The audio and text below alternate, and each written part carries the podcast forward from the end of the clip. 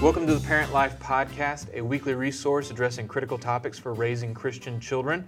Uh, we are a ministry of Fruit Cove Baptist Church here in Jacksonville, Florida. My name is Jason Stanlin, and I am the middle school pastor here at Fruit Cove Baptist. Today is episode five, and we're discussing being uh, intentional about raising and discipling your children to be godly. And joining us today is Pastor Jonathan Wilson. Again, he's our missions and family ministries pastor. So thank you for being here. So, Jonathan, uh, I feel like last time we did a good job when we established is it ethical to raise Christian children? But okay, like let, let's go to the next step. What does that mean? What does that look like? Where do I start? Good question. Uh, once again, Jason. And I think the key word when we talk about where do I start in discipling my children is simply the word start. Right. Uh, I would say if I have three seconds to answer this question, it is just start. Now, as parents listening to this, we're probably at one of several levels. And I'm going to name four different levels. There may be more, but uh, I think most of us would fit into one of these four categories. Uh, the first would be we're not sure where to begin, where to start, because we really have never thought about right. it. We may be new to our faith, our, our uh, life, you know, busyness may have us off track uh, in our own spiritual maturity, so we just haven't thought about discipling our kids. Or secondly, we've thought about it, but we're suffering from what is basically the paralysis of analysis. And by, by that I mean there are too many resources. And oh, okay. uh, sometimes, even, even in our church, we've talked about this on staff, there are so many good things sometimes a person doesn't know where to start. Mm-hmm. And especially if you have uh, a preschooler, an elementary, right. a, a, student in, in, middle school and high Each school. has different needs. So right. many resources right. and tools. And so we're, we're, we're paralyzed by all the resources, yeah, so we don't do anything. So we stall out. Um, third, we may have tried some things, but we've gained no traction. Uh, yeah, nothing seems to be working. and so, again, I use the word we, have stalled out. Right.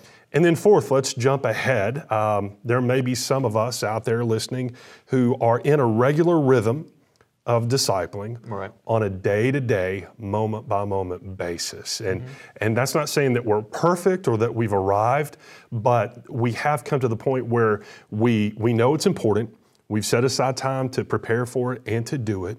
And it's part of our family day to day rhythm. Yeah, it's just the rhythm, yeah. So we're, we're in one of those four areas, I, I do think. So, how do we take the next step? We start. We, we've got to take that next step. And uh, before we get to some uh, specific steps and talk about some particular resources that may help us in, in this, uh, we need to realize that as followers of Jesus, we are called to live the lives He's called us to live. And, and by that, our life examples are the greatest influence our children will ever see, right. will ever hear. It's, it's how we live our lives. Now, secondly, we are charged with instilling God's word into the hearts of our children, speaking God's word, speaking God's truth into their lives and into their hearts. But here's the deal if we focus on one and not the other, there's a disconnect. Yeah. If if we are the parent who every morning at seven o'clock before we go to school and work, we have a 30 minute Bible study with, with our family. Right. We can check that box. But if our home is is full of animosity or vulgar language or actions that are not pleasing right. to, to, God, there's a disconnect. Yeah. And, and the older our children get, they're going to catch on and they're going to notice that something is not right. So here's what I want to encourage parents to do as far as some practical steps of, of being intentional in discipling our children.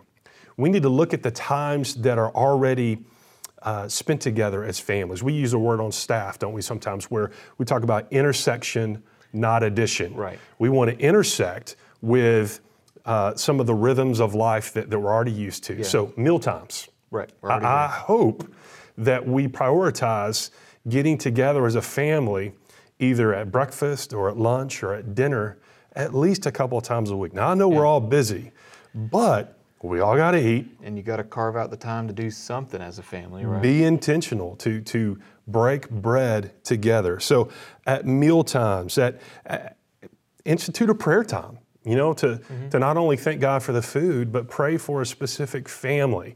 Uh, you know, uh, right now we're, we're, we're just a, a, few weeks removed from Christmas, and one thing that our family does, uh, and I have to give my wife credit for this, but you know, we get a lot of Christmas cards, mm-hmm. and so we don't just throw those away. She punches it, puts it in a binder, and she, or, she she's a great organizer. She organizes it by friends, or excuse me, family, and then friends. And we take a different family and go through those cards uh, for the next few weeks, actually a couple months, and pray Super for those individuals during our prayer time.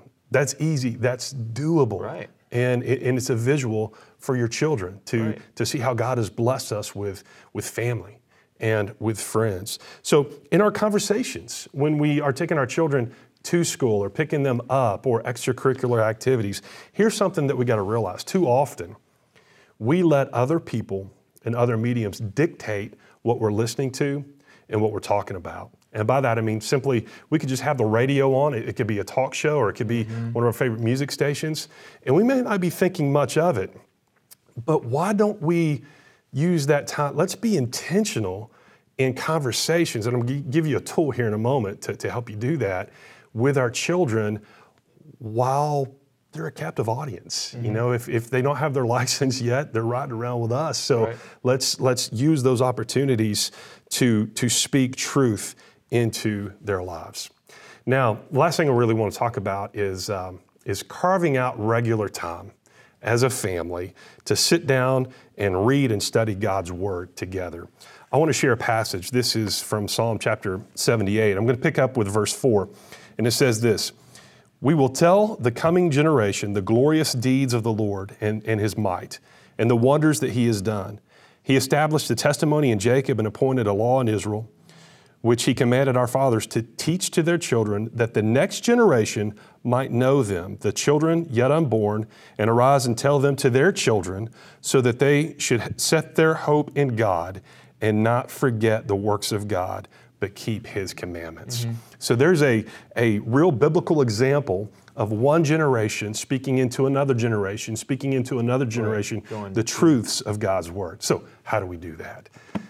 We got to start. Let me give some uh, practical resources. Uh, this is something our family went through not too long ago. It's called 40 Days of a Joy Filled Life. And what I like about this resource, Jason, it focuses on Philippians 4, uh, verse 8, and uh, takes 40 days to go through this devotion. Every age, uh, there, there's a different stage, there's different resource for preschool, for oh, kids, so okay. for students. That's this nice. is the adult version. I, I, I, read the adult version, but yeah. for our daughter who was a teenager, um, when we went through this and still is, we, we got the student version. So it matches okay. up, but it's, it's, it's written for them. Gotcha. Uh, so that's a great resource. You can also find some other good resources at lifeway.com. Just go to yeah. that website. And uh, in, in the search box there, just, just put family devotion, mm-hmm. and uh, some, some great uh, resources will come up.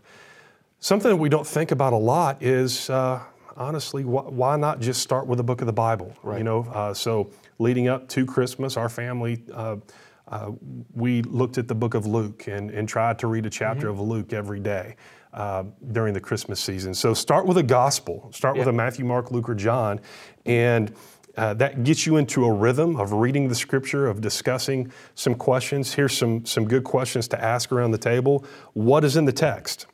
What is most interesting to you?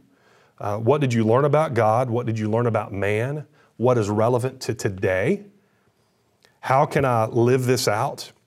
And who is one person that I can share this story with this week? And um, you, you, you ask those questions, those set of questions that get you into a rhythm as a family of digging into and sharing God's Word. And I would encourage you to, to involve family members, especially if you have teenagers or older children. Ask them, what are some, some things in God's Word that you want to explore, that you want to examine? And it gives them an opportunity to speak into that. Now, they may have some great ideas. If they don't, you've at least given them the opportunity to speak into that. The last resource I want to tell you about is an app. and it's it's called ParentCue. You can find this on the App Store. Let me pull it up.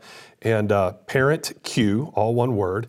And um, I love this because every week it it brings up uh, a scripture passage and some questions, especially for those car rides to and from school and, Yep. and sporting activities. These these are gold. These are, are nuggets of wisdom.